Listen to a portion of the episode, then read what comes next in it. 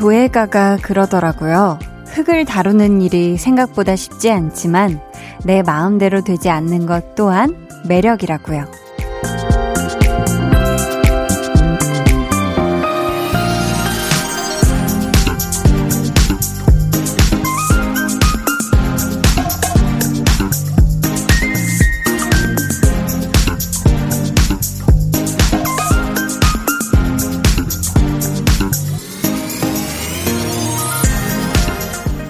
세상에 내 뜻대로 되는 거 참 없잖아요. 내 마음 같은 사람도 만나기 어렵고요. 하지만 이런 예상치 못한 변수들을 맞닥뜨리면서 배우고 또 성장하고 그런 걸 보면 우리가 참 매력적인 사회 속에서 살고 있긴 한가 봐요. 그 안에 여러분과 함께여서 든든하네요. 강한나의 볼륨을 높여요. 저는 DJ 강한나입니다.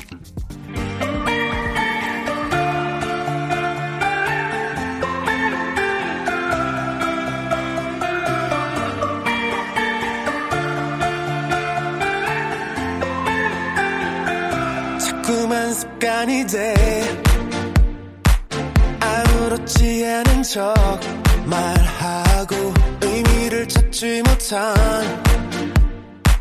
단어와 만남들로 오늘도 내가 웃음 지면 뭐해 이거 전부 다 가짜인 걸 또 내가 멀쩡하면 뭐해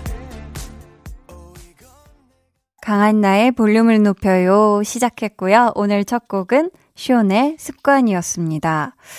뭐 저도 저 역시 어 막 생각한 것처럼 뭐 이렇게 술술 이렇게 잘 이렇게 순풍에 돋단 듯 이렇게 막 잘 뭐 연기가 된다든지 이런 적은 정말 거의 별로 없었던 것 같아요. 이게 뭐 항상 좀 아쉬움이 있고 방금도 강한나의 볼륨을 높여요. 요 발음이 조금 또 제 생각처럼 또 안 나오고 요런 것 같아요. 뭔가 삶이라는 게 내가 이렇게 막 가고 싶은 그런 느낌대로 갈 때도 있지만 너무 감사하게 때로는 내 의도와는 좀 다르게 내가 가고 싶은 좀 방향과는 다르게 갈 때도 있기도 한데 또 그런 길 속에서 새로운 발견을 하고 아, 내가 이런 경험을 하기 위해 내가 이런 걸 배우기 위해, 내가 이런 걸 느끼기 위해 이 길로 오게 됐구나, 라는 걸 또 느끼게 되는 순간들이 정말 많은 것 같거든요. 어, 일뿐만 아니라 사랑도 그렇고요. 또 사람 관계도 그렇고, 사실은 내 마음 같지 않을 때가 더 많긴 하죠. 근데 그런 상황을 탓하기만 하면 뭔가 나아지는 게 없다고 생각을 해요. 하지만 그걸 어떻게든 나에게 도움이 되게끔 만들면 그게 또 나만의 매력 포인트가 될 수 있지 않을까 싶거든요. 뭐 내 뜻대로 되는 거 하나 없어서 그렇더라도 그때마다 포인트를 차곡차곡 쌓아서 우리 모두 매력 부자가 되어보자고요. 오늘 2부에는요, 백은하 소장님과 함께 합니다. 배우는 일요일.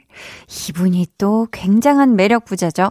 배우길 걸어줘서 고맙고, 지난해에는 대상길까지 올랐던 분이에요. 배우 김남길 씨에 대해 알아보겠습니다. 기대해 주시고요.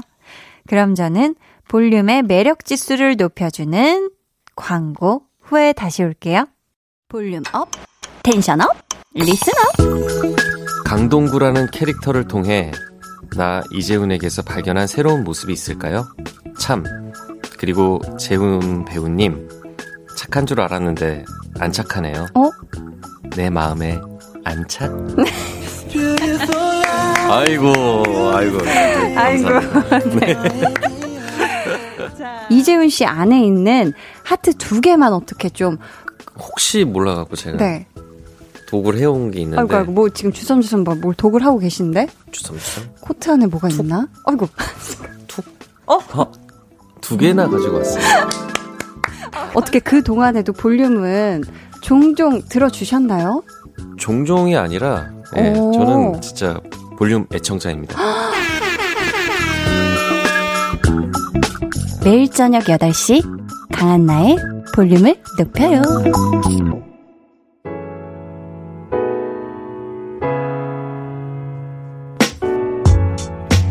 이번 한 주 여러분에게 있었던 크고 작은 이야기 편하게 들려주세요. 볼륨 타임라인.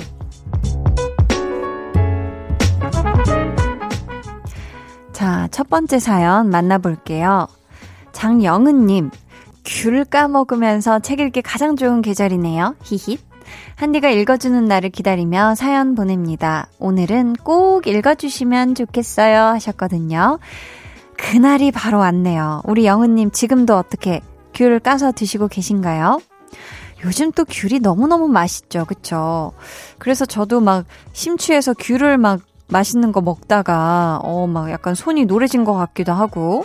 아무튼, 그쵸. 우리 영은님, 귤도 까먹고, 책도 읽고, 요럴 때 살짝 무릎 담요도 올라와 있으면 얼마나 좋게요. 그쵸? 정은희님은요, 8살 딸에게 칭찬 스티커 10개 모으면 용돈으로 1000원을 줘요. 딸이 그 돈을 모아서 사고 싶은 물건을 사는데요. 신발 정리해라, 책상 정리해라, 이것저것 시켰더니, 아, 진짜, 먹고 살기 힘드네. 하는 거 있죠. 크크. 하셨습니다. 야 어떻게, 아유, 이걸 벌써 그쵸. 8살 딸이 요걸 느껴버렸네요. 그냥 좀 이거, 아, 이거 뭐 아이스크림 하나 사 먹으려면 몇 번을 정리해야 되는 거야. 이러면서. 그래도 또 이러면서 뭔가 또 배우는 게 있을 거예요. 그쵸? 근데 이 칭찬 스티커, 저도 어렸을 때 막 이런 학원에서, 학원에서 막 스티커 주는 그것 때문에 또 심취해가지고 굉장히 열심히 공부했었던 초등학생 시절의 한디 모습이 떠오르면서 기왕이면 이 스티커가 귀엽고 예쁘면 또 더 좋아합니다. 네, 음. 1478님은 저희 집 앞에 웬 고양이가 자고 있어서 깜짝 놀랐다가 안쓰러워서 밥을 챙겨줬어요. 그랬더니 또 와서 자기 집처럼 자고 있네요. 고양이야, 제발 날 놓아줘. 히히 하셨는데, 아, 지금 아무래도 집사로 간택을 당하신 것 같아요. 그쵸? 아, 이게 또 밥 챙겨준다고 무조건 이렇게 항상 오는 게 아닐 텐데, 뭔가 이 애착이 형성이 된 것 같습니다. 그러니까 앞으로도 좀 잘 우리 냥이 챙겨주시길 바래요. 저희는 이쯤에서 노래 듣고 볼륨 타임라인 이어가도록 하겠습니다. 선우정아 피처링 아이유의 고양이.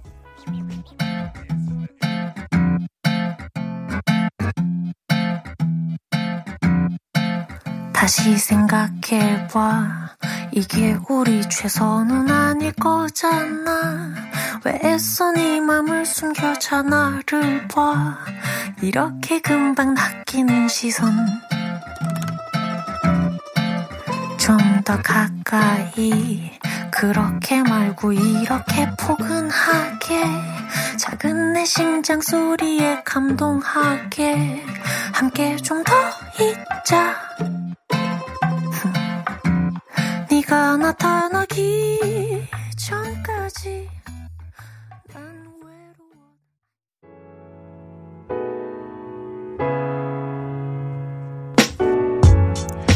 선우정아 피처링 아이유의 고양이 듣고 오셨고요. 이용우님께서 요즘 치과에 다니고 있어서 금주에 금연까지 하고 있는데요. 주변에서 안색이 좋아 보인다고 하네요. 아내가 이참에 다 끊어 하길래 그럼 무슨 재미로 사냐? 되물었는데요. 나는 다 안 하고 사는데? 하네요. 라고 하셨습니다. 야, 이거 저희 팀이 오늘 촬영장에서 똑같이 들은 얘기인데, 뭐 저랑 뭐 현장 다니는 뭐 매니저, 뭐 헤어 메이크업 스태프, 뭐 다 모든 스태프가, 그러니까 저, 그, 저 팀이 한디 스태프 저 비롯해서 다 술도 안 마시고 담배도 안 피거든요. 근데 그, 아, 그나마 매니저 친구는 조금 술을 뭐 가끔 마시는 것 같은데, 다 좀 비슷비슷해요. 사람들이 매운 것도 잘 못 먹고. 그런데 이제 또 다른 이제 팀의 스태프분께서 그럼 도대체 무슨 재미로 사냐 해가지고 저희가 오는 라디오 오는 차 안에서 각자 무슨 재미로 사는지 그걸 다 물어봤거든요.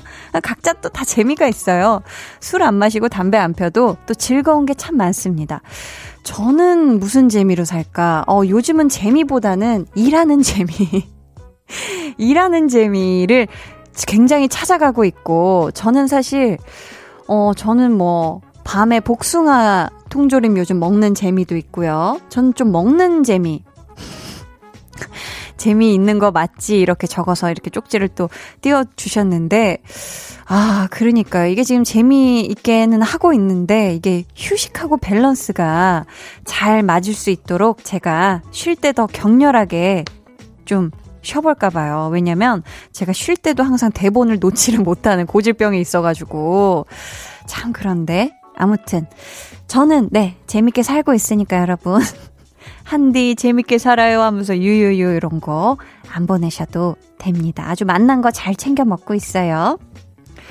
9218님께서는 친구들이랑 방어회 먹기로 했어요. 겨울 제철 방어 만나겠죠?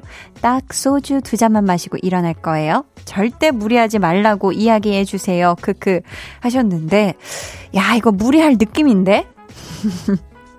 아니, 뭔가 제철이잖아요. 저도 오늘 그 문자 메시지로 장어 파는 곳에서 방어가 들어왔다고 하는 문자를 딱 받았는데, 요즘 정말 철이긴 철인가 봐요. 그쵸? 이 방어 맛있게 드시고요. 소주 두 잔만이 너무 섭섭하면 너무 만취하진 않을 정도로만 친구들이랑 딱 즐거우실 정도로만 살짝 꿍 꺾어주시길 바래요. 정의현님은요. 고맙다. 사랑한다는 말은 생각났을 때 바로 표현해야겠다. 이런 생각이 들어서 부모님께 전화를 드렸어요. 엄마가 나도 사랑한다. 라고 이야기해 주셔서 뭉클했네요. 한디에게도 표현해봅니다.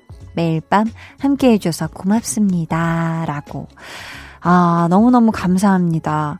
저도 이렇게 매일 밤 이 한디의 목소리를 그리고 볼륨 또 가족분들의 이야기를 들으러 또 노래를 들으러 와주시는 여러분들 덕분에 항상 힘을 내서 이 자리에 있거든요.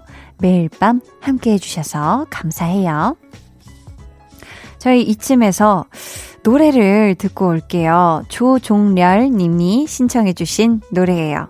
산들의 취기를 빌려.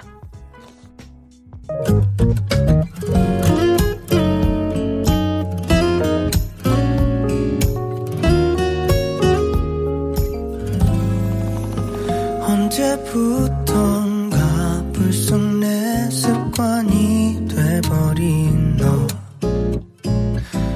혹시나 이런 맘이 어쩌면 부담일까? 널 주저했어 언제부턴가 점점 내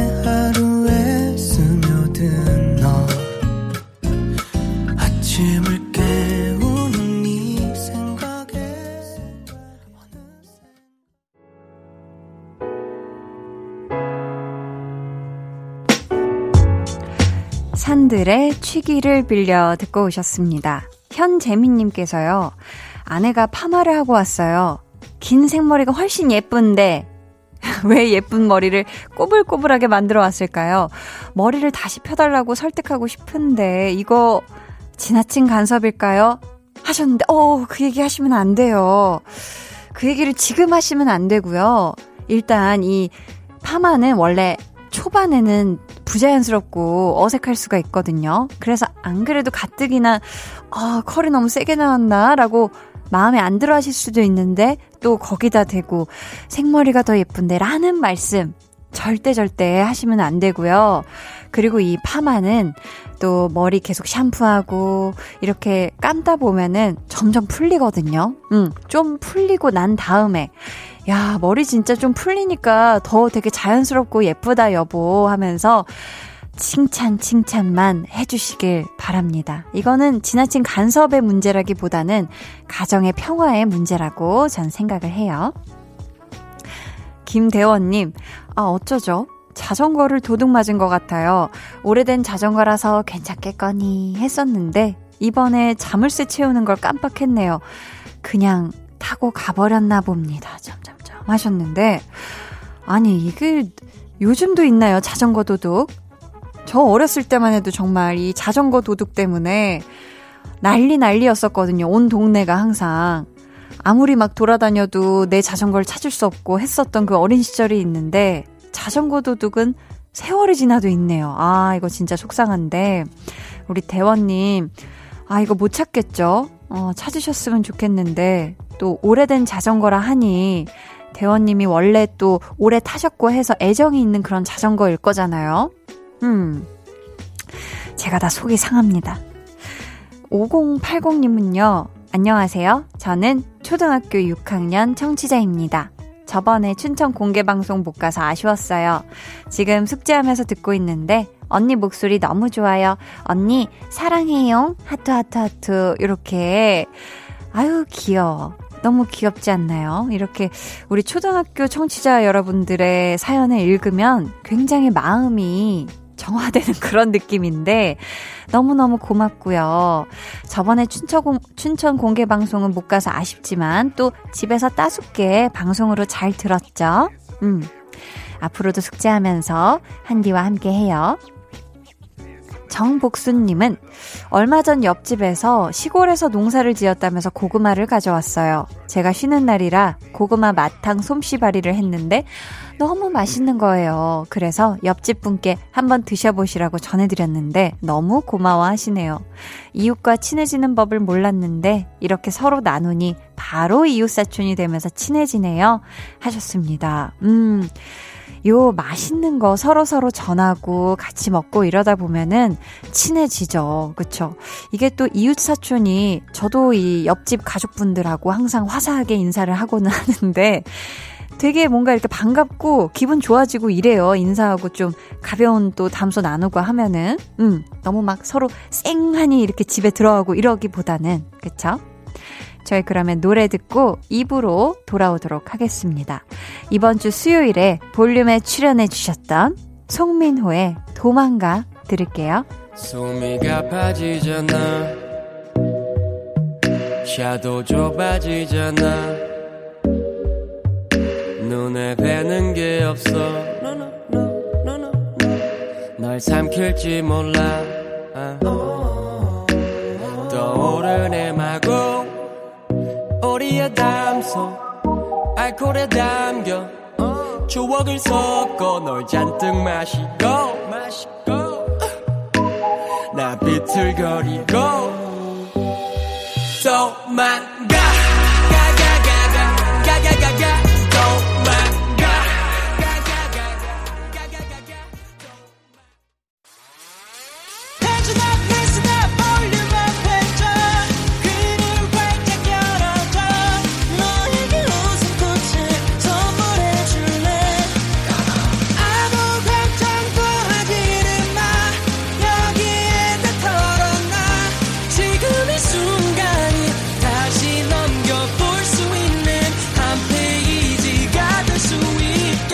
강한나의 볼륨을 높여요.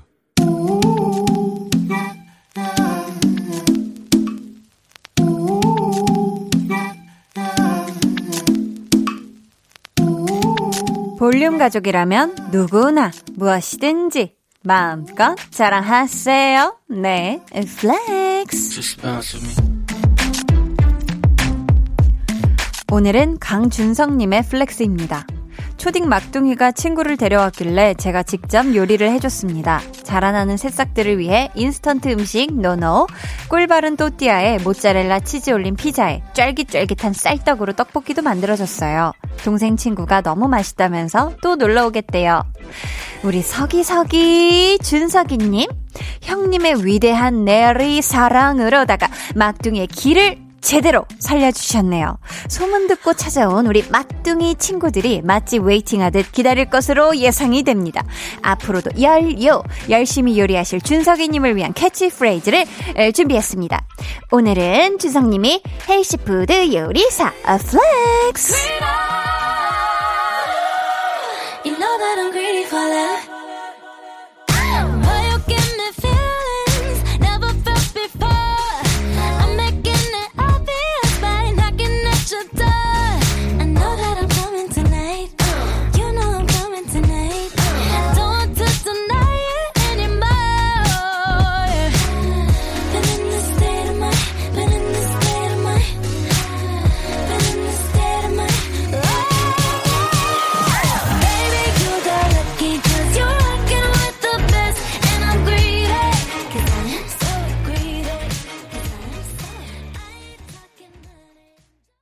오늘은 강준성님의 넷플렉스였고요. 이어서 들려드린 노래는 아리아나 그란데의 Greedy였습니다. 사연 감사하고요. 선물 보내드릴게요.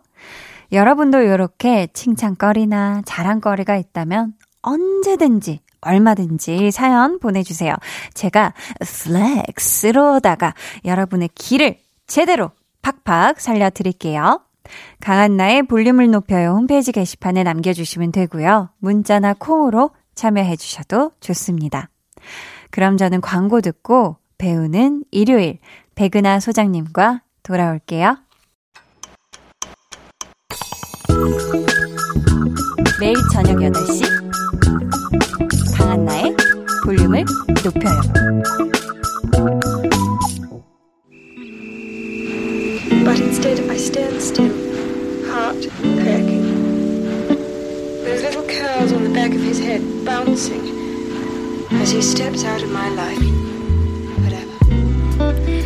드라마 상어에 이런 대사가 나옵니다.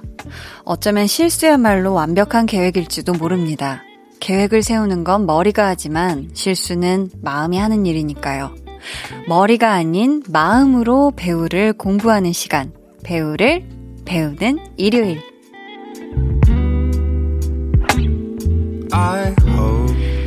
가을 향을 물씬 묻히고 오신 우리 백은하 소장님 안녕하세요. 폴폴 가을향 너무 느껴지세요? 나네. 너무 나요. 막 낙엽이 타는 듯한 그런 느낌도 나고. 아, 저희 동네가 윤동주 문학관이라고 해서 음. 윤동주 시내 언덕 있는 쪽인데 거기서 이렇게 쭉 경복고등학교 쪽으로 내려가는 길이 음. 그러니까 제 나름대로 가을의 후룸라이드 같은 곳인데 푸른라이들 타고 내려가는. 느낌으로 은행나무가 이렇게 쫙 펼쳐진 곳이에요. 어머, 근데 어머. 어, 너무 아름답더라고요. 오늘 거기를 이렇게 내려오면서, 와, 가을이라는 이 음. 계절은 또 봄도 좋지만, 맞아요. 또 이렇게 좋은 계절이구나. 음. 이 계절을 밖에 나가서 더 누릴 수 있으면 좋을 텐데, 음. 그러지 못하고 있으면 좀 아쉽긴 하지만, 그쵸. 그럼에도 불구하고 가을은 너무 좋구나. 저와 소장님의 마음이 듬뿍 담긴 배우는 일요일. 앞에서 저희가 대사로 살짝 만나본 드라마 상어의 주인공이자 오늘의 배우 목소리 들어볼게요. 이러고들 계실 거면 댁에 가셔서 동물농장이나 보세요. 아니, 우린 그래도 생각해서 온 건데 그렇게 말씀하시면 안 되죠. 우리 마음이 쉽지 않아서 그러잖아요. 이러고들 계신 게 이 신부님께서 나쁜 짓 했다고 단정 짓는 거예요. 그런 생각까지 모두 미사 집전하고 싶지 않아요. 내가 뭘 사과해야 되는데! 신부님. 이렇게 쉽게 믿고 쉽게 단정하고 쉽게 휩쓸리는 당신 같은 사람들! 하나님 믿을 자격 없어. 성당 안 나와도 되니까 가요. 네. 드라마 열혈 사제의 한 장면이었고요. 지금 들으신 목소리는 배우 김남길 씨입니다. 아, 열혈 사제 끝나고 나서, 네. 김남길 배우를 시상식장에서 봤었을 때 느낌은, 어, 네. 흡사 아이돌? 아, 그 정도로 뜨거운. 굉장했었던 것 같아요. 와. 그 시기에 김남길 배우가 정말 사제복이라는 것이 음. 이렇게도 섹시할 수 있나를 보여줬었던 음. 그 열혈 사제 팬들이 굉장히 많았던 기억이 나네요. 어, 저도 또 김남길 선배님을 상상하면은 전 되게 좋아하는 영화 무례한에서 야, 또 보여주셨던 그 그렇죠. 모습들을 네. 또 잊을 수가 없고 정말 드라마, 영화 가릴 것 없이 정말 너무 열연을 해주시고 빛나시는 그런 배우라는 생각을 항상 하고 있거든요. 맞습니다. 저희 김남길 씨의 필모그래피 간략하게 알아볼게요.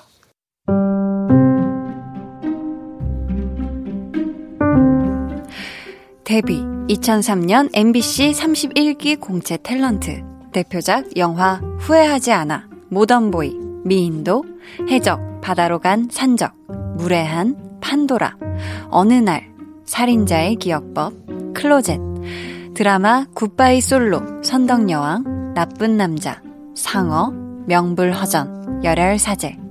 대표 수상 경력 2009년 대한민국 문화연예대상 신인상 MBC 연기대상 남자 우수상 2010년 백상예술대상 TV부문 남자 신인 연기상 2019 한국방송대상 연기자상 대한민국 대중문화예술상 국무총리 표창 그림의 상 최우수 남자 연기상 SBS 연기대상 대상 2020년 한국 PD대상 탤런트 부문 출연자상 현재 마성의 매력으로 예능까지 정복하며 자신만의 길을 만들어가는 배우 김남길.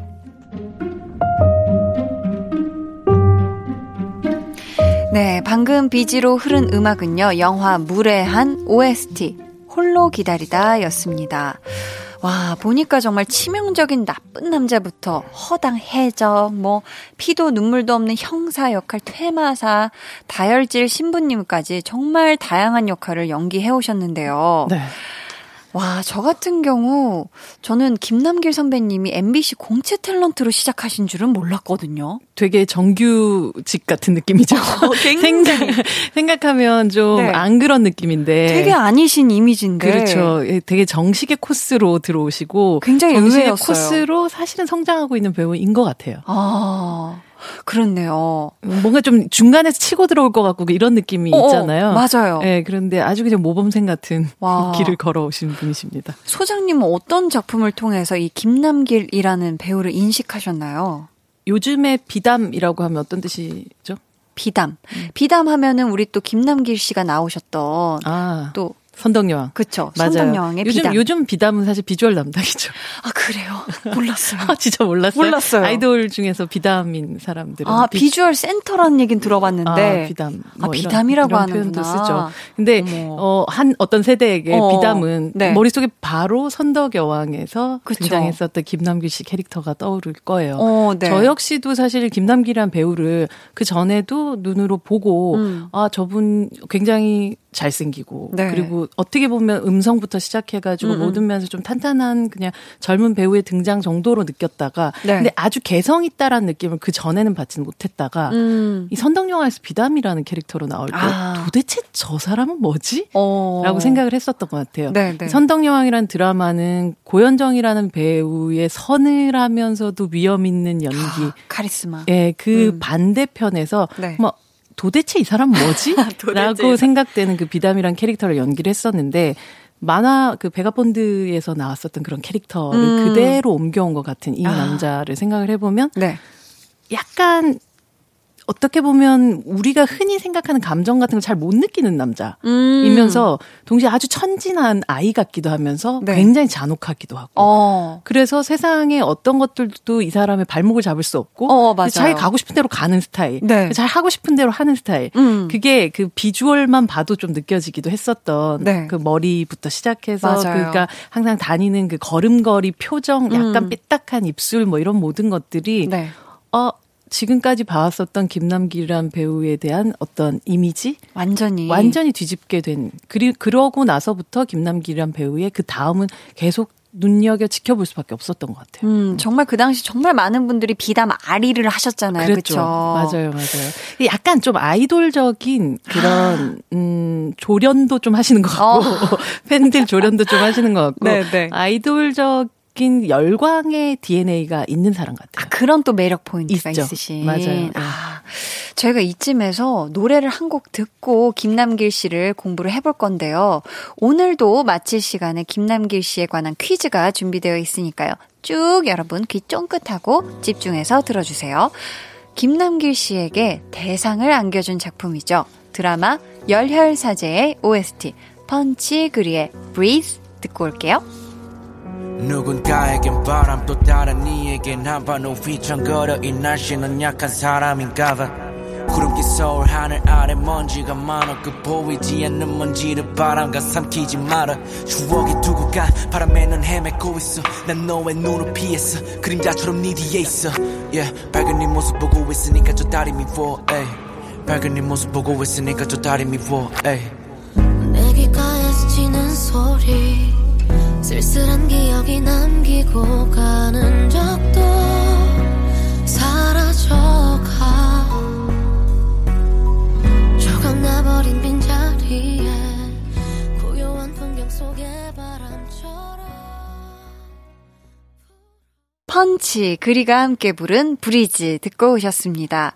오늘의 배우 김남길 씨에 대해 이야기 나눠볼 텐데요. 또 배우 팬들 사이에서요. 배우 연구소 SNS에 올라오는 배우의 탄생 요게 또 엄청난 화제라고 하거든요. 아, 한때 지금은 그걸 그만두긴 했는데 네, 네. 저희 배우 연구소 인스타그램 그러니까 별그램에 음. 어 매일 매일마다 배우 한 명의 배우에 대해서 좀 얘기를 해 보면 어떨까라는 생각을 해서 네. 정말 1년 365일을 한번 채워봤어요. 와. 그래서 매일 매일 그 배우가 태어난 네.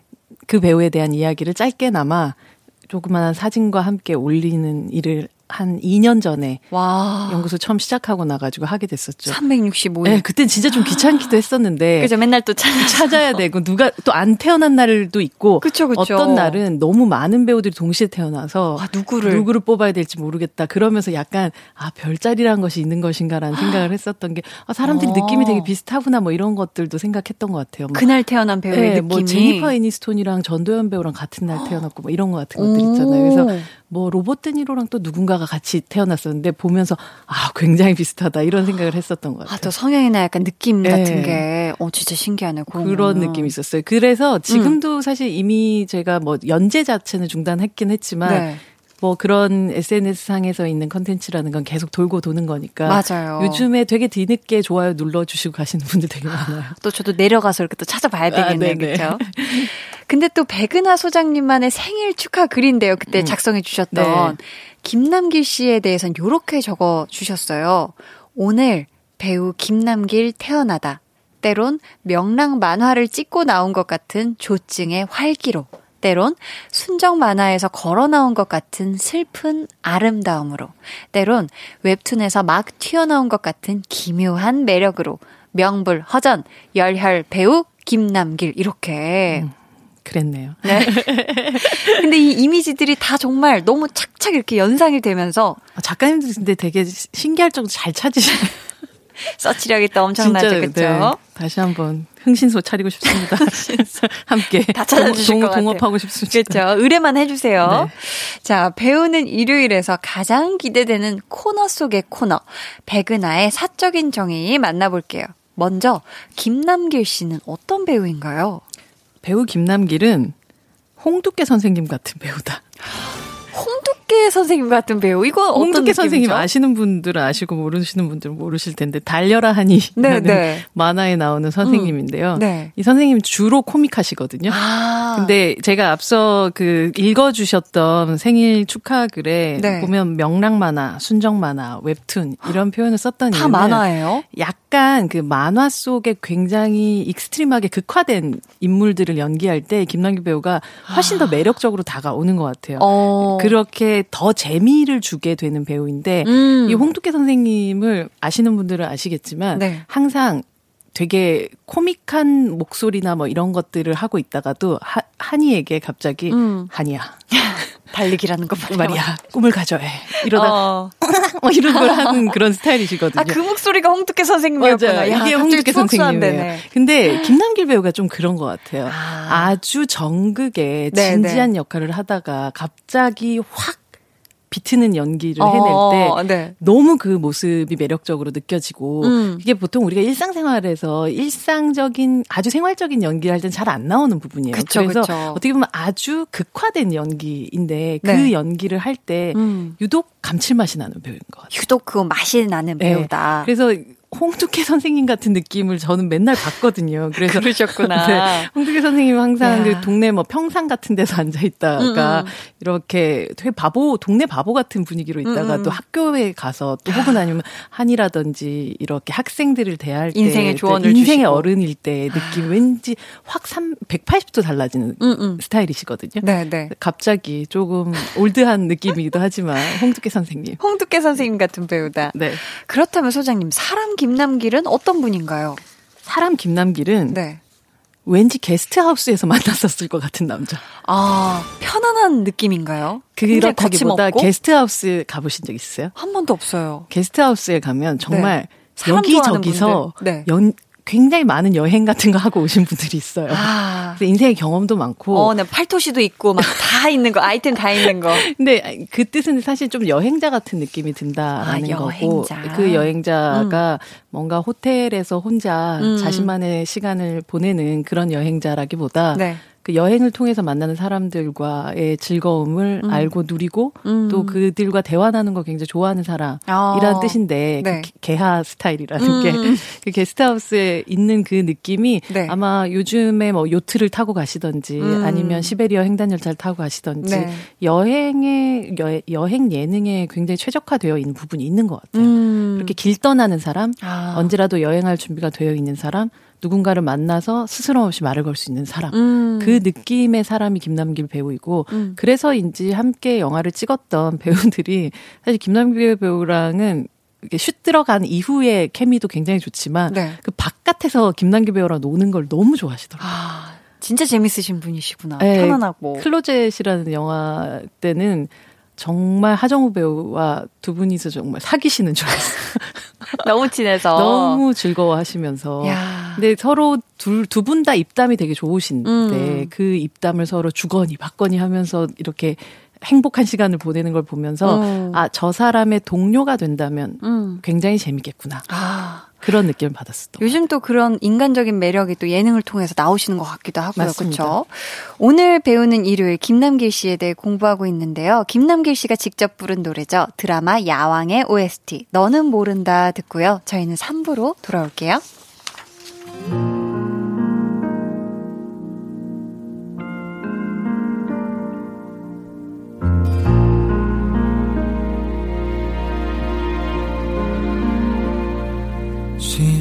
심장이 눈먼 가슴이 귀를 막고 서 있다. 말을 건다. 가지 마라. 혼잣말을 해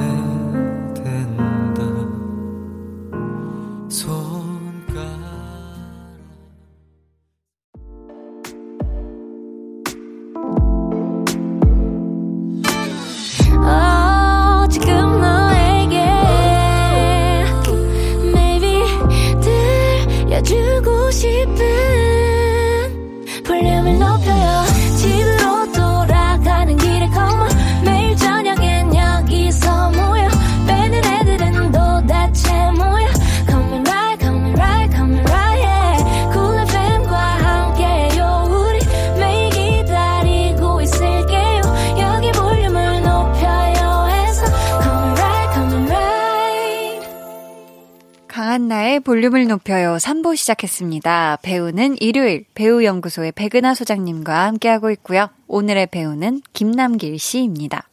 소정님께서 김남길 배우님과 인터뷰했을 때 기억에 남는 에피소드 같은 게 있을까요? 라고 올해 2월이었죠. 김남길 씨가 퇴마사로 변신한 영화 클로젯 GV 진행도 하셨잖아요. GV라는 말을 잘 모르시는 분들도 되게 많으시더라고요. 어, 이게 정확히 어떤 거죠? 게스트 비지트.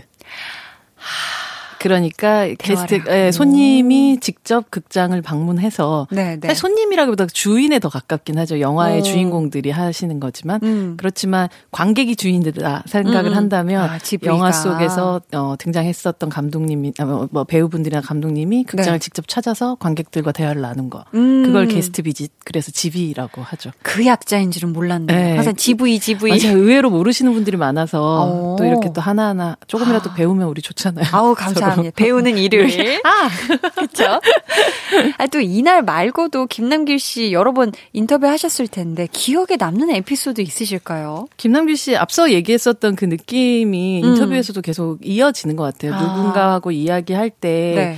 정말 말 잘 들어주는 친구 같은 음. 귀도 열고 음. 또그 이야기에 맞장구도 되게 잘 치고 또 그러면서도 위트도 있고 동시에 연기에 대한 고민이 굉장히 많은 아. 그래서 조금 더 그 연기의 뭐 범위들을 좀 더 확장시켜 나가고 싶어 하는 부분들이 굉장히 많은 그런 배우이고요. 음. 특히 이번 그 클로짓이란 영화도 네. 관객분들하고 만나기엔 굉장히 최신의 영화였을 텐데 네. 이 영화 속에서 영화 자체는 막 퇴마부터 시작해가지고 음. 장르적으로 아주 심각한 부분들이 되게 많고 네. 슬픈 어, 아이의 스토리를 또 가지고 있는 그런 영화이긴 한데 이 영화 속에서 퇴마사로 나오는데 퇴마사. 퇴마사로서 처음 등장하는 것부터가 이게 분식집 같은 데서 등장을 해요. 테마사인데요. 네, 네. 그래서 분식집에서 이렇게 뭐 분식 먹다가 이렇게 어딘가에 제보 전화 같은 걸 굉장히 경박스러운 목소리로 하는 그런 와. 테마사로 등장을 하거든요. 오. 그래서 이 귀신을 그, 바, 그 집에 있는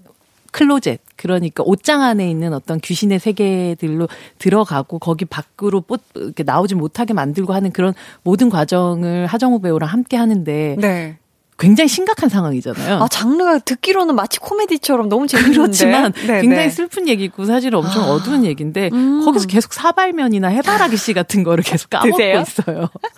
이렇게 그런 사소한 디테일들에서 위트를 잃지 않는 음. 그 위트가 결국은 장르를 해치는 정도까지 가지 않는 이상은 음. 자기가 그냥 아주 평범한 방식으로 들어갔다 나오는 걸 싫어하는 사람인 것 같아요. 매력을 꼭 치는. 치는. 그래서 어. 어 그 그게 이제 결국 사람으로 만났을 때 인터뷰를 할 때도 좀 느껴지는 부분이기도 한 것 같고요. 음, 또 닉네임 분위기님께서는 남길 배우님 찡그린 미간과 두 눈에서 뿜어져 나오는 미묘한 눈빛, 미끄러지듯 날렵한 콧날, 베일 듯한 턱선까지 이 모든 게 완벽한 조화를 이루는 퇴폐미 끝판왕인데요.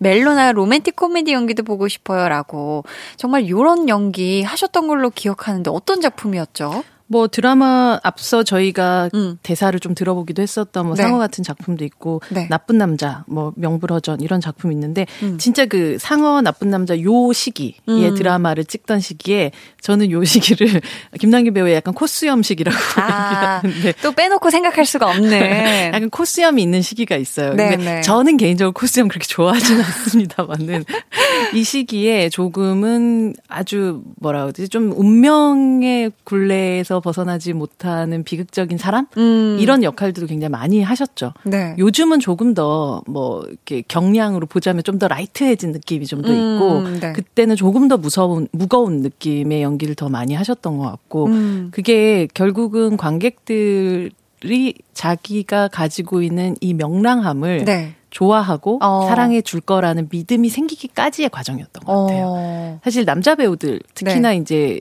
이제는 뭐 어느 어느 게 중견급 배우가 되었지만 네. 신인 배우로 처음에 등장했었을 때 남자 배우들이 대부분 갖게 되는 강박 같은 것이 음. 배우라면 음, 모름지기. 모름지기.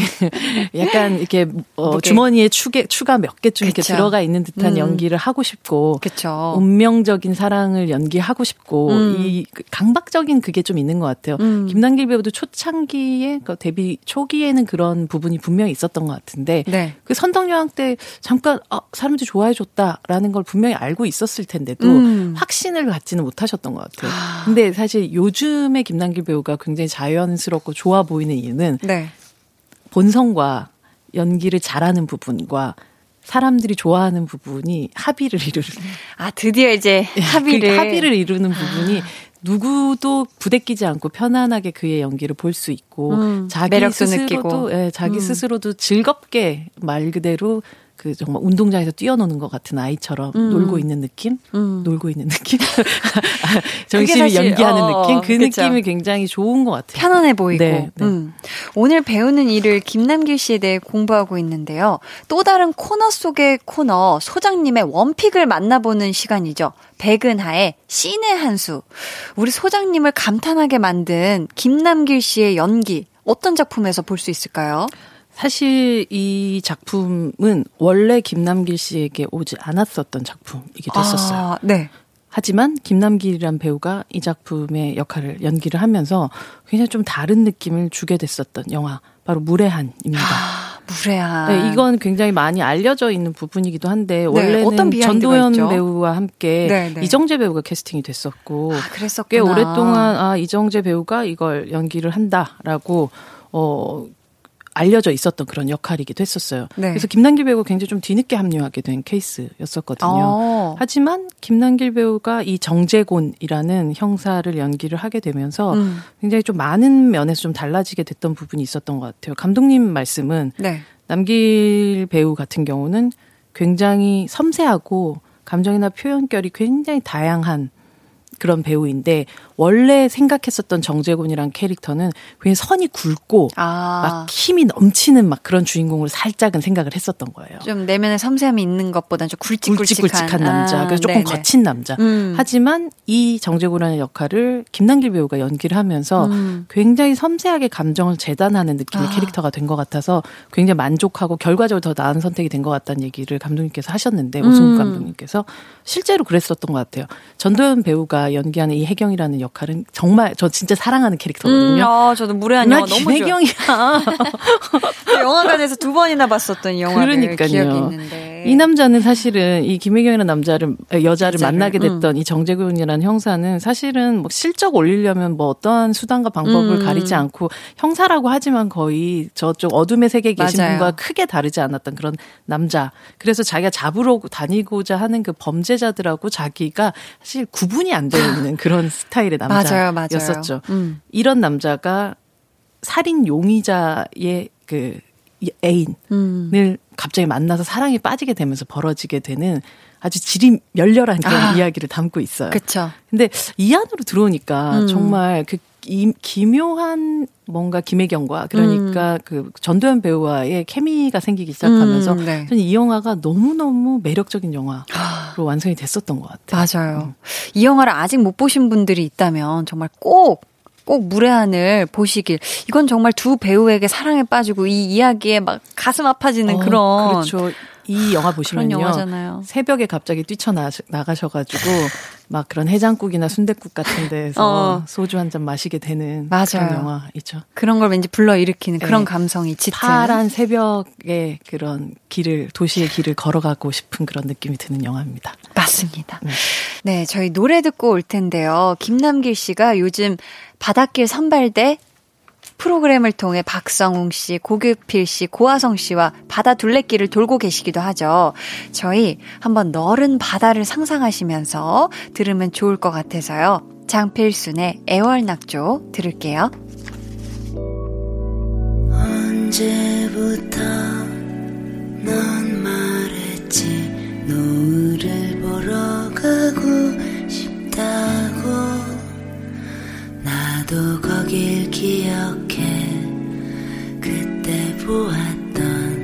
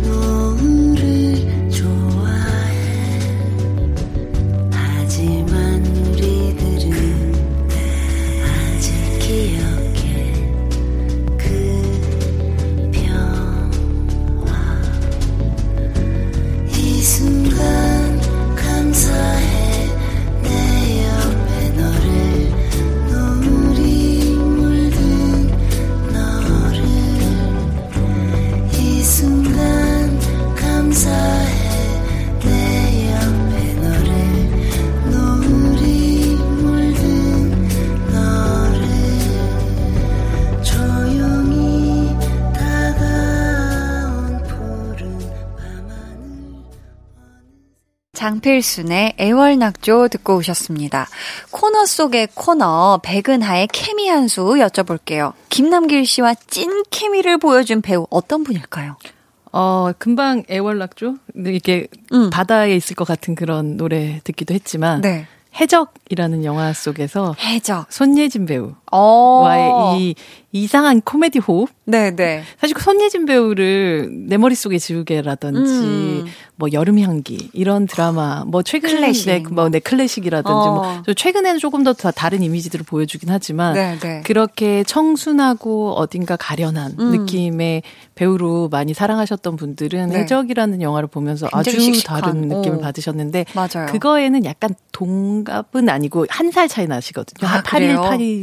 82년생인데 음. 손예진 배우가 82년생이고 김남길 배우 81년생인데 네. 이게 또래 배우들끼리만 나오는 아. 그 즐거움의 케미 같은 게 있는 것 같아요. 아, 그건 진짜 있는 것 있죠. 같아요. 아시죠? 네, 그게 네. 배우들끼리도 현장에서 보면은 뭔가 그 또래끼리의 음. 그 에너지 또 다르게 나는 에너지가 있는 것 같아요. 맞아요. 그래서 그게 서로 약간 만만한 부분이 있을 때 서로 되게 편할, 편할 때. 때 나오는 그 느낌이 맞아. 해적과 산적이라는 이 다른 음. 어떤 종족들이 네, 네. 만나서 결국은 화합하게 되는 그렇죠. 이 처음에 영화의- 싸우다가. 네, 이 응. 영화의 느낌과 굉장히 비슷했던 것 같고 음. 특히나 이 두 사람이 그런 뭐 배변 활동 관련해 가지고 하게 되는 그런 어, 바다로 들어갔었나요? 그쵸, 그쵸. 거기 그런 씬 같은 것들을 보면서 음. 이게 남녀들이 보통 만났을 때는 물론 또 이 영화 속에서도 멜로의 기분이 없지 않아 있지만 음, 네. 그냥 멜로를 떠난 그 합이라는 것이 이렇게도 유쾌할 수 아. 있구나라고 느꼈었던 그런 케미 한수 음. 해적의 손예진 배우 꼽고 싶습니다. 어, 저도 공감을 합니다. 네.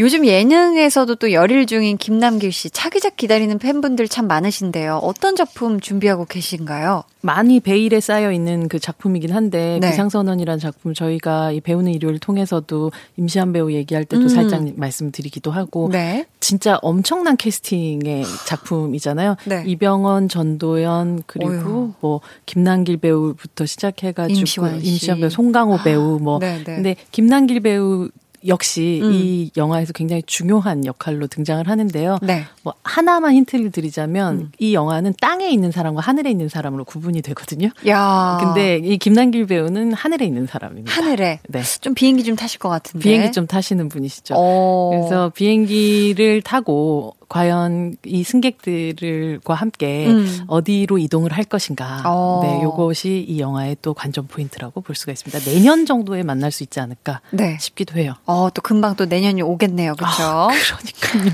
2020년 어떻게? 20, 2020년 다시 시작해야 되는 거 아니에요? 없다 치고. 없다 치고 진짜 그럼 좋겠어요, 아, 정말. 한달 후에 다시 시작합시다. 그러니까. 네. 오늘 배우는 일요일 김남길 씨에 대해 공부해 봤습니다. 여기서 퀴즈 내 드릴게요.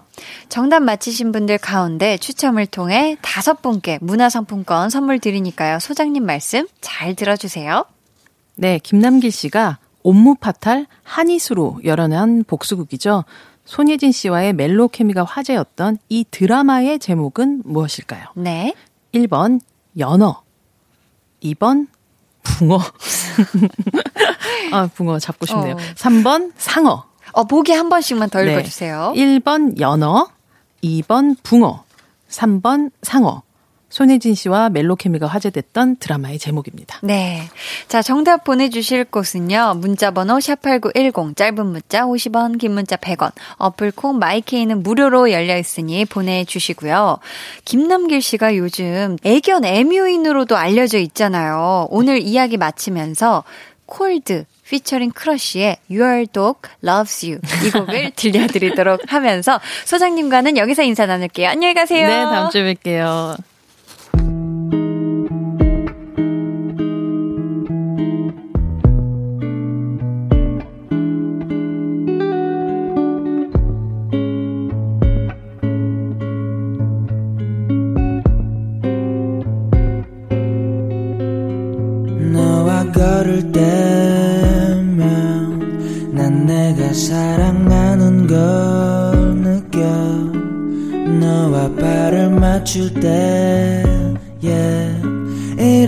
기분 좋은 걸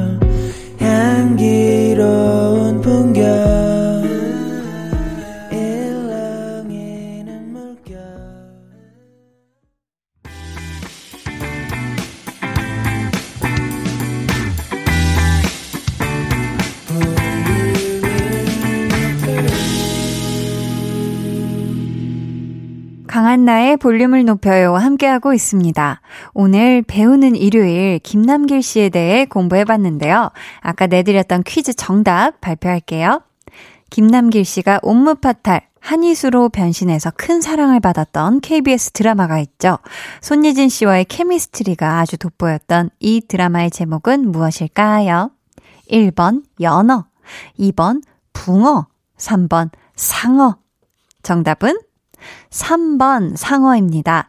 정답자 중에서 문화상품권 받으실 다섯 분은요, 방송 후에 강한나의 볼륨을 높여요 홈페이지 공지사항, 공지사항 선곡표 게시판에서 확인해 주시고요. 저희 노래 들을게요. 퍼센트의 위켄드.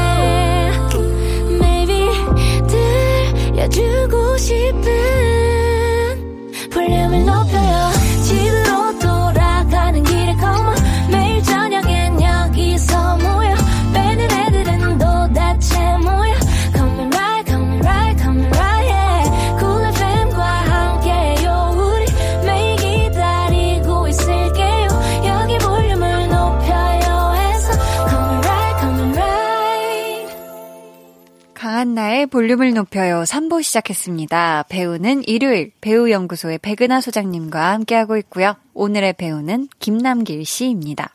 소정님께서 김남길 배우님과 인터뷰했을 때 기억에 남는 에피소드 같은 게 있을까요? 라고 올해 2월이었죠. 김남길 씨가 퇴마사로 변신한 영화 클로젯 GV 진행도 하셨잖아요. GV라는 말을 잘 모르시는 분들도 되게 많으시더라고요. 어, 이게 정확히 어떤 거죠? 게스트 비지트.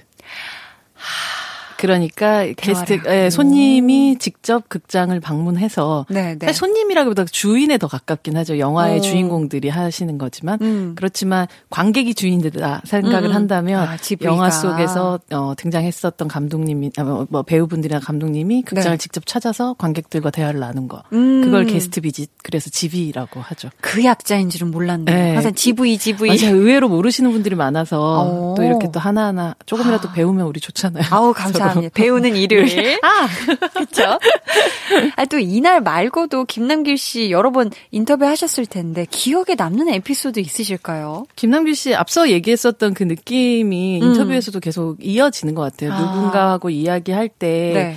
정말 말 잘 들어주는 친구 같은 음. 귀도 열고 음. 또그 이야기에 맞장구도 되게 잘 치고 또 그러면서도 위트도 있고 동시에 연기에 대한 고민이 굉장히 많은 아. 그래서 조금 더 그 연기의 뭐 범위들을 좀 더 확장시켜 나가고 싶어 하는 부분들이 굉장히 많은 그런 배우이고요. 음. 특히 이번 그 클로짓이라는 영화도 네. 관객분들하고 만나기엔 굉장히 최신의 영화였을 텐데 네. 이 영화 속에서 영화 자체는 막 퇴마부터 시작해가지고 음. 장르적으로 아주 심각한 부분들이 되게 많고 네. 슬픈 어, 아이의 스토리를 또 가지고 있는 그런 영화이긴 한데 이 영화 속에서 퇴마사로 나오는데 퇴마사. 퇴마사로서 처음 등장하는 것부터가 이게 분식집 같은 데서 등장을 해요. 퇴마사인데요. 네, 네. 그래서 분식집에서 이렇게 뭐 분식 먹다가 이렇게 어딘가에 제보 전화 같은 걸 굉장히 경박스러운 목소리로 하는 그런 와. 테마사로 등장을 하거든요. 오. 그래서 이 귀신을 그, 바, 그 집에 있는 클로젯 그러니까 옷장 안에 있는 어떤 귀신의 세계들로 들어가고 거기 밖으로 뽀, 이렇게 나오지 못하게 만들고 하는 그런 모든 과정을 하정우 배우랑 함께 하는데 네. 굉장히 심각한 상황이잖아요. 아, 장르가 듣기로는 마치 코미디처럼 너무 재밌는데. 그렇지만 네, 굉장히 네. 슬픈 얘기고 사실은 엄청 아. 어두운 얘기인데 음. 거기서 계속 사발면이나 해바라기 씨 같은 거를 계속 까먹고 드세요? 있어요. 이렇게 그런 사소한 디테일들에서 위트를 잃지 않는 음. 그 위트가 결국은 장르를 해치는 정도까지 가지 않는 이상은 음. 자기가 그냥 아주 평범한 방식으로 들어갔다 나오는 걸 싫어하는 사람인 것 같아요. 매력을 꼭 치는. 치는. 그래서 어. 어그 그게 이제 결국 사람으로 만났을 때 인터뷰를 할 때도 좀 느껴지는 부분이기도 한 것 같고요. 음, 또 닉네임 분위기님께서는 남길 배우님 찡그린 미간과 두 눈에서 뿜어져 나오는 미묘한 눈빛, 미끄러지듯 날렵한 콧날, 베일 듯한 턱선까지 이 모든 게 완벽한 조화를 이루는 퇴폐미 끝판왕인데요. 멜로나 로맨틱 코미디 연기도 보고 싶어요라고 정말 요런 연기 하셨던 걸로 기억하는데 어떤 작품이었죠? 뭐 드라마 앞서 저희가 대사를 좀 들어보기도 했었던 뭐 음. 네. 상어 같은 작품도 있고 네. 나쁜 남자 뭐 명불허전 이런 작품 이 있는데 음. 진짜 그 상어 나쁜 남자 요 시기에 음. 드라마를 찍던 시기에 저는 요 시기를 김남기 배우의 약간 코수염 시기라고 아, 얘기하는데 또 빼놓고 생각할 수가 없네. 약간 코수염이 있는 시기가 있어요. 네, 근데 네. 저는 개인적으로 코수염 그렇게 좋아하지는 않습니다만은 이 시기에 조금은 아주 뭐라 그러지 좀 운명의 굴레에서 벗어나지 못하는 비극적인 사람 음. 이런 역할들도 굉장히 많이 하셨죠. 네. 요즘은 조금 더 뭐 이렇게 경량으로 보자면 좀 더 라이트해진 느낌이 좀 더 있고 음, 네. 그때는 조금 더 무서운 무거운 느낌의 연기를 더 많이 하셨던 것 같고 음. 그게 결국은 관객들 이 자기가 가지고 있는 이 명랑함을 네. 좋아하고 어. 사랑해 줄 거라는 믿음이 생기기까지의 과정이었던 것 같아요. 어. 사실 남자 배우들 특히나 네. 이제 이제는 뭐 어느 어느 게 중견급 배우가 되었지만 네. 신인 배우로 처음에 등장했었을 때 남자 배우들이 대부분 갖게 되는 강박 같은 것이 음. 배우라면 음, 모름지기. 모름지기. 약간 이렇게 어. 주머니에 추게, 추가 몇개좀 이렇게 그쵸. 들어가 있는 듯한 음. 연기를 하고 싶고 그쵸. 운명적인 사랑을 연기하고 싶고 음. 이그 강박적인 그게 좀 있는 것 같아요. 음. 김남길 배우도 초창기에 그 데뷔 초기에는 그런 부분이 분명히 있었던 것 같은데 네. 그 선덕여왕 때 잠깐 아, 사람들이 좋아해 줬다 라는 걸 분명히 알고 있었을 텐데도 음. 확신을 갖지는 못하셨던 것 같아요. 근데 사실 요즘의 김남길 배우가 굉장히 자연스럽고 좋아 보이는 이유는 네.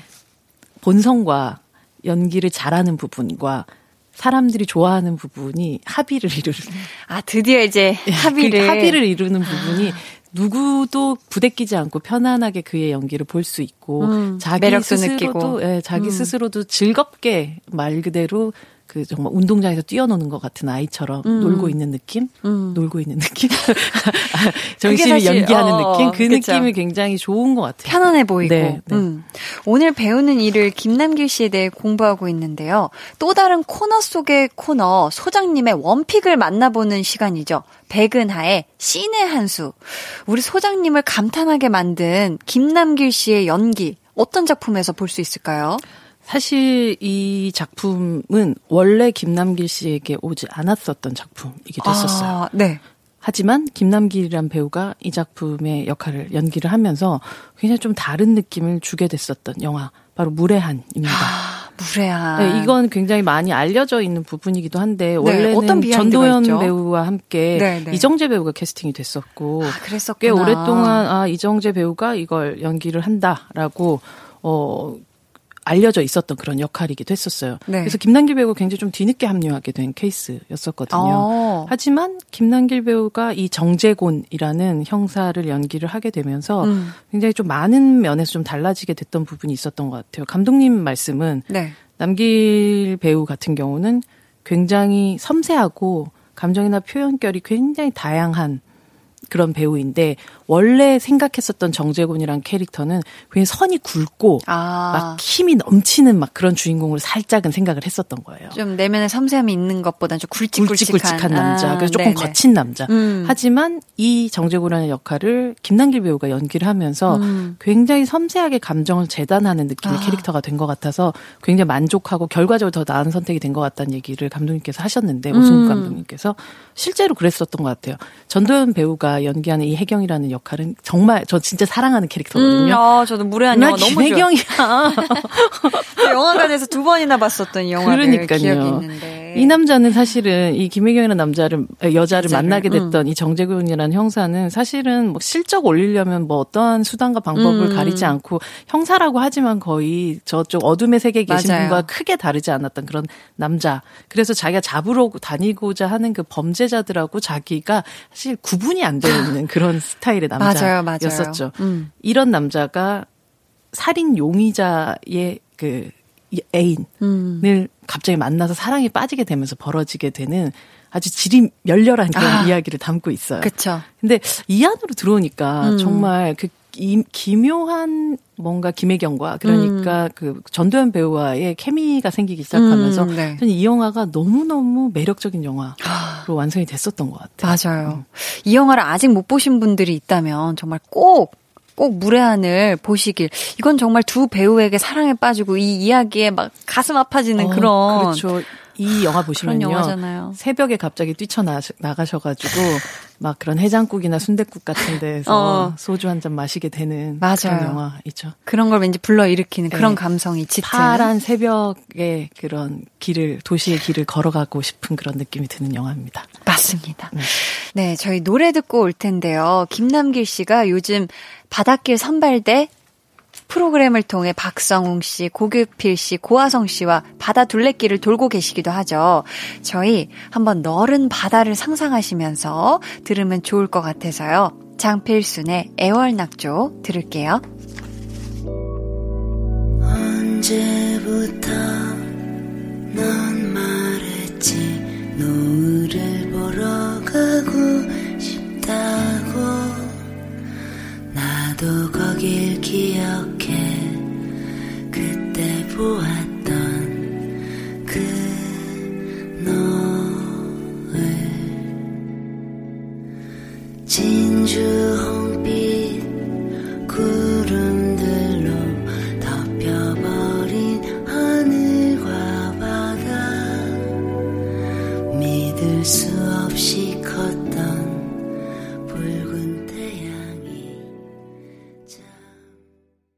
장필순의 애월낙조 듣고 오셨습니다. 코너 속의 코너 백은하의 케미 한 수 여쭤볼게요. 김남길 씨와 찐 케미를 보여준 배우 어떤 분일까요? 어, 금방 애월낙조? 이렇게 바다에 있을 것 같은 그런 노래 듣기도 했지만, 네. 해적이라는 영화 속에서 해적 손예진 배우 와의 어. 이 이상한 코미디 호흡? 네네. 사실 그 손예진 배우를 내 머릿속에 지우개라든지 음. 뭐 여름 향기 이런 드라마 뭐 최근에 클래식. 뭐 네, 클래식이라든지 어. 뭐저 최근에는 조금 더 다- 다른 이미지들을 보여주긴 하지만 네네. 그렇게 청순하고 어딘가 가련한 음. 느낌의 배우로 많이 사랑하셨던 분들은 네. 해적이라는 영화를 보면서 아주 씩씩한, 다른 느낌을 어. 받으셨는데 맞아요. 그거에는 약간 동갑은 아니고 한 살 차이 나시거든요. 아, 한 81, 그래요? 82년생인데 음. 손예진 배우가 82년생이고 김남길 배우 81년생인데 네. 이게 또래 배우들끼리만 나오는 그 즐거움의 케미 같은 게 있는 것 같아요. 아, 그건 진짜 있는 것 있죠. 같아요. 아시죠? 네, 그게 네. 배우들끼리도 현장에서 보면은 뭔가 그 또래끼리의 음. 그 에너지 또 다르게 나는 에너지가 있는 것 같아요. 맞아요. 그래서 그게 서로 약간 만만한 부분이 있을 때 서로 되게 편할, 편할 때. 때 나오는 그 느낌이 맞아. 해적과 산적이라는 이 다른 음. 어떤 종족들이 네, 네. 만나서 결국은 화합하게 되는 그죠. 이 처음에 영화의, 싸우다가. 네, 이 어. 영화의 느낌과 굉장히 비슷했던 것 같고 음. 특히나 이 두 사람이 그런 뭐 배변 활동 관련돼 가지고 하게 되는 그런 어, 바다로 들어갔었나요? 네, 네, 그쵸, 네. 그쵸. 거기 그런 씬 같은 것들을 보면서 음. 이게 남녀들이 보통 만났을 때는 물론 또 이 영화 속에서도 멜로의 기분이 없지 않아 있지만 음, 네. 그냥 멜로를 떠난 그 합이라는 것이 이렇게도 유쾌할 수 있구나라고 느꼈었던 그런 케미 한수 음. 해적의 손예진 배우 꼽고 싶습니다. 어, 저도 공감을 합니다. 네.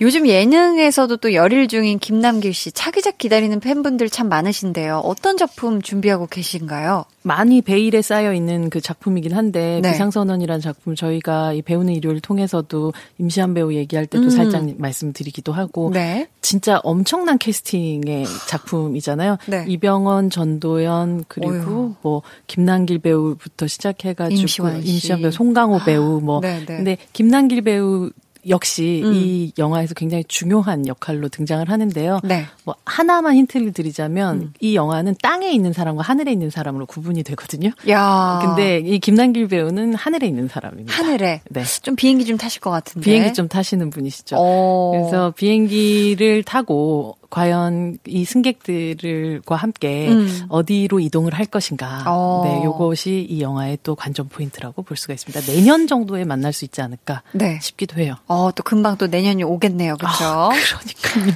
2020년 어떻게? 20, 2020년 다시 시작해야 되는 거 아니에요? 없다 치고. 없다 치고 진짜 그럼 좋겠어요, 아, 정말. 한 달 후에 다시 시작합시다. 그러니까. 네. 오늘 배우는 일요일 김남길 씨에 대해 공부해 봤습니다. 여기서 퀴즈 내 드릴게요. 정답 맞히신 분들 가운데 추첨을 통해 다섯 분께 문화상품권 선물 드리니까요. 소장님 말씀 잘 들어주세요. 네, 김남길 씨가 옴무 파탈 한이수로 열어낸 복수극이죠. 손예진 씨와의 멜로 케미가 화제였던 이 드라마의 제목은 무엇일까요? 네.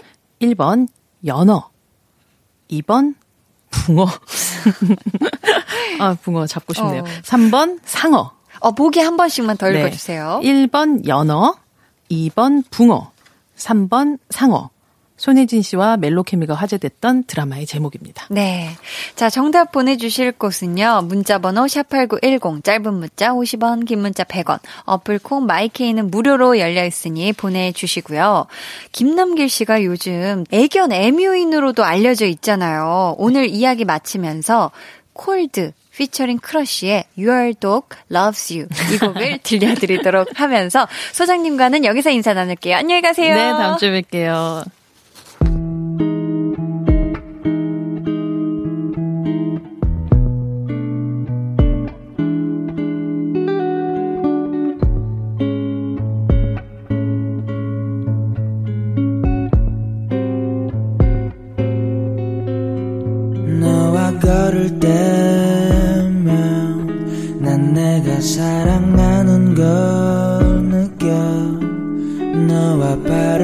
맞출 때 yeah.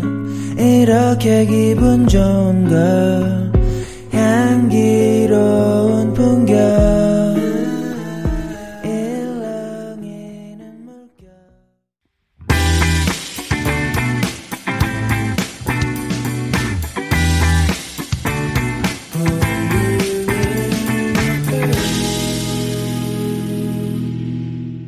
강한나의 볼륨을 높여요 함께하고 있습니다.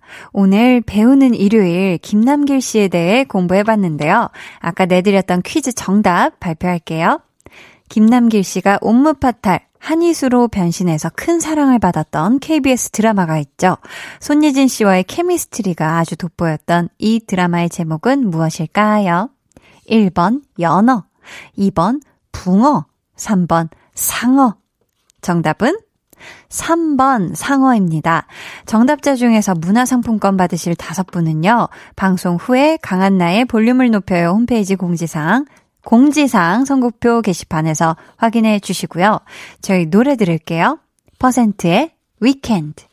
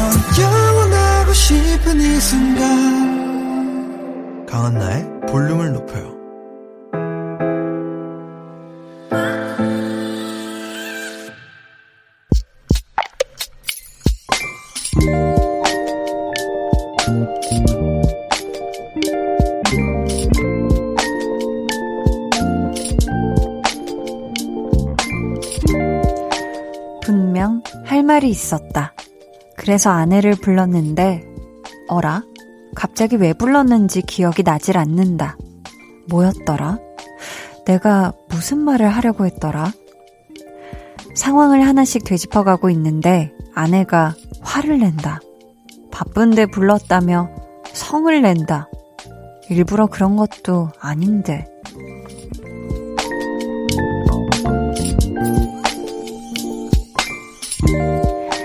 1027님의 비밀 계정, 혼자 있는 방. 기억이 안 나는 것도 서러운데, 혼까지 나고, 억울하다.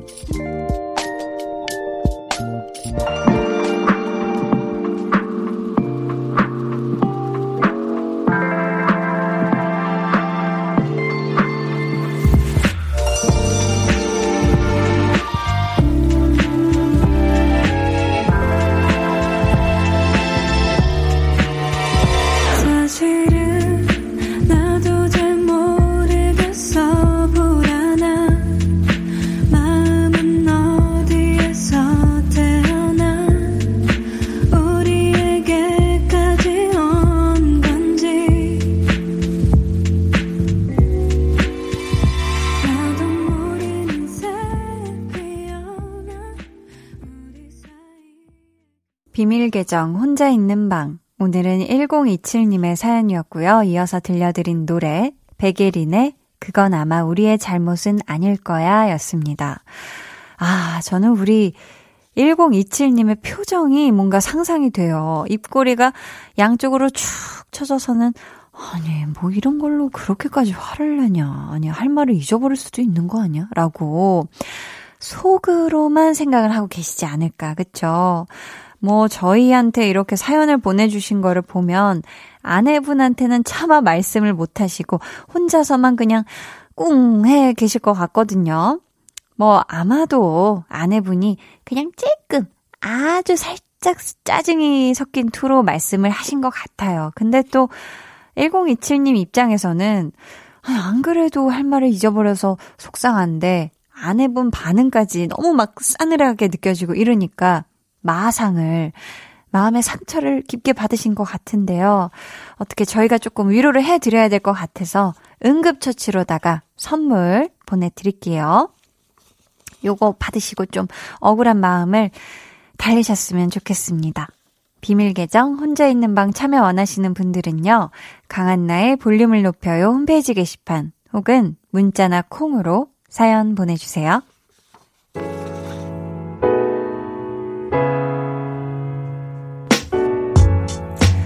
오덕진님께서 아내가 날씨가 쌀쌀해졌다면서 아이들 내복을 두 벌씩 사다 입혔더라고요.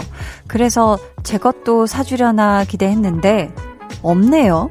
살짝 삐져 있었는데 제 것도 주문해 놨대요. 배송 지연으로 늦어지는 거라고 히히 하셨습니다. 아우 그쵸 우리 아내분께서 아이들 내복 사는 곳에서 똑같은 사이즈로 주문할 수는 없잖아요. 그쵸? 이게 기장감이 다르기 때문에 우리 덕진님께서는 물어보셨나요? 우리 아내분은 아내분의 또 내복을 사신 건지 음 기왕이면 커플 내복이었으면 좋겠네요. 그쵸? 따수분 음 내복 입고 따수분 가을 겨울 요즘은 가을 겨울 같아요. 그쵸? 그런 안 추운 시간을 보내셨으면 좋겠습니다. 저희는 이쯤에서 노래 들을게요. 전종철 님이 신청해주신 박재범의 좋아.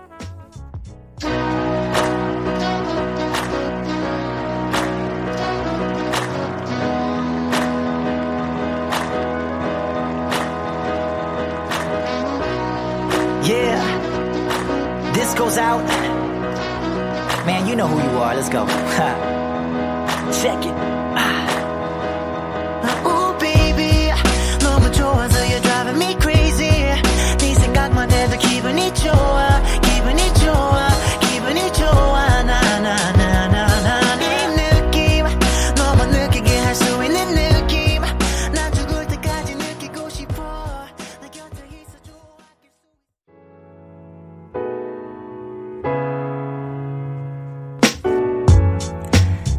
박재범의 좋아에 이어서 들으신 곡은요. 레몬사탕님이 신청해주신 선미의 보름달이었습니다. 89.1 KBS 쿨 FM 강한나의 볼륨을 높여요. 여러분을 위해 준비한 선물 안내해 드릴게요.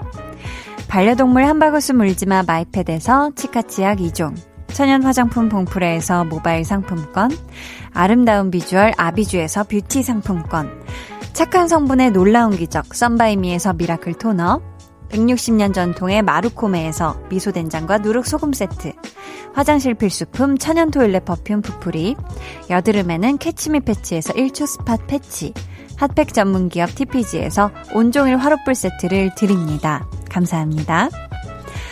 어, 계속해서 여러분 사연 만나볼게요. 5270님께서 제가 오랫동안 사귀는 사람이 있는데요. 엊그제부터 제 문자에 답장을 안 하네요. 이럴 때는 어떻게 하면 좋을까요? 라고 하셨는데요. 와, 이런 경우가 있네요. 아니, 오랫동안 사귀는 사람인데, 이거는 뭐 걱정할 만한 일 아닌가요? 이거는 어떻게 해야 되나? 집을 모르시나요? 집이, 어, 이거 어떻게 해야 되지? 어, 엊그제부터 이틀 된 거잖아요. 야, 이건 어떻게 해야 될까? 뭐, 답장만 안 하는 건지, 휴대폰 자체가 꺼져 있는 건지, 그쵸, 이건 상황을 제가 정확하게 모르겠어서, 이게 뭐 전에 싸우신 건지 아닌 건지 모르겠지만, 아, 이게 연인끼리 만약에 문제가 없는데 이러면, 이건 전 아니라고 보거든요. 네. 빨리, 어떻게 해서든 답장이 왔으면 좋겠네요. 그쵸? 우리 7274님은요, 어렵게 휴가 나온 우리 아들을 위해 한 달치 용돈을 털어서 장 보는데 썼어요. 휴가 기간 동안 만난 거 많이 해주려고요. 아들이 군에 복귀하면 아내에게 용돈 리필 받아야죠. 히히 하셨습니다.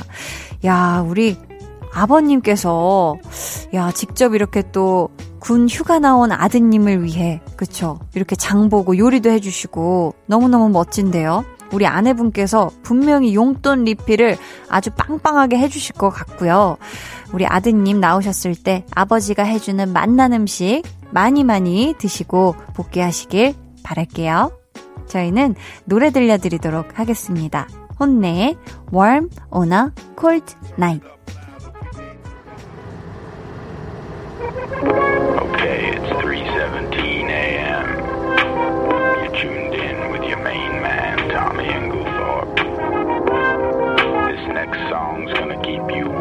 on a cold, cold night.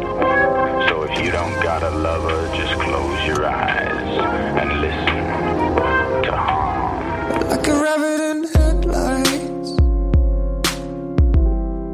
they're by all your charms.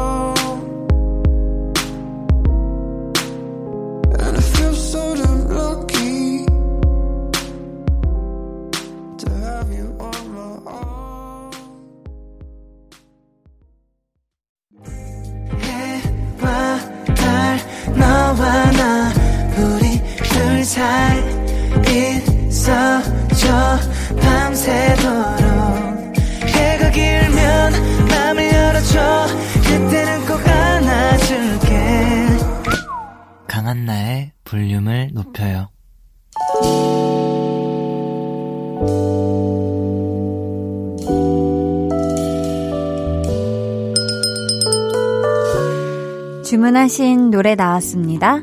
볼륨 오더송.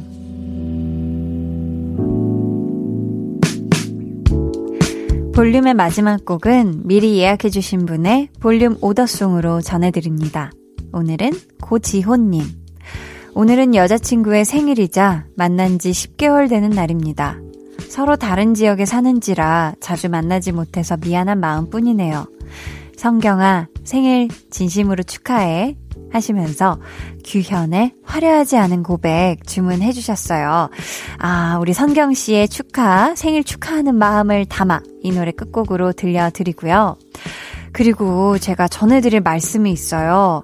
내일부터 일주일 동안 저를 대신해서 우리 스페셜 DJ님이 볼륨을 채워주실 건데요. 저 한디가 보고 싶으셔도 조금만 참아주시고요. 우리 일주일 후에 웃으면서 다시 만나요. 그때까지 모두 건강하게 잘 지내시길 바라면서 지금까지 볼륨을 높여요. 저는 강한나였습니다.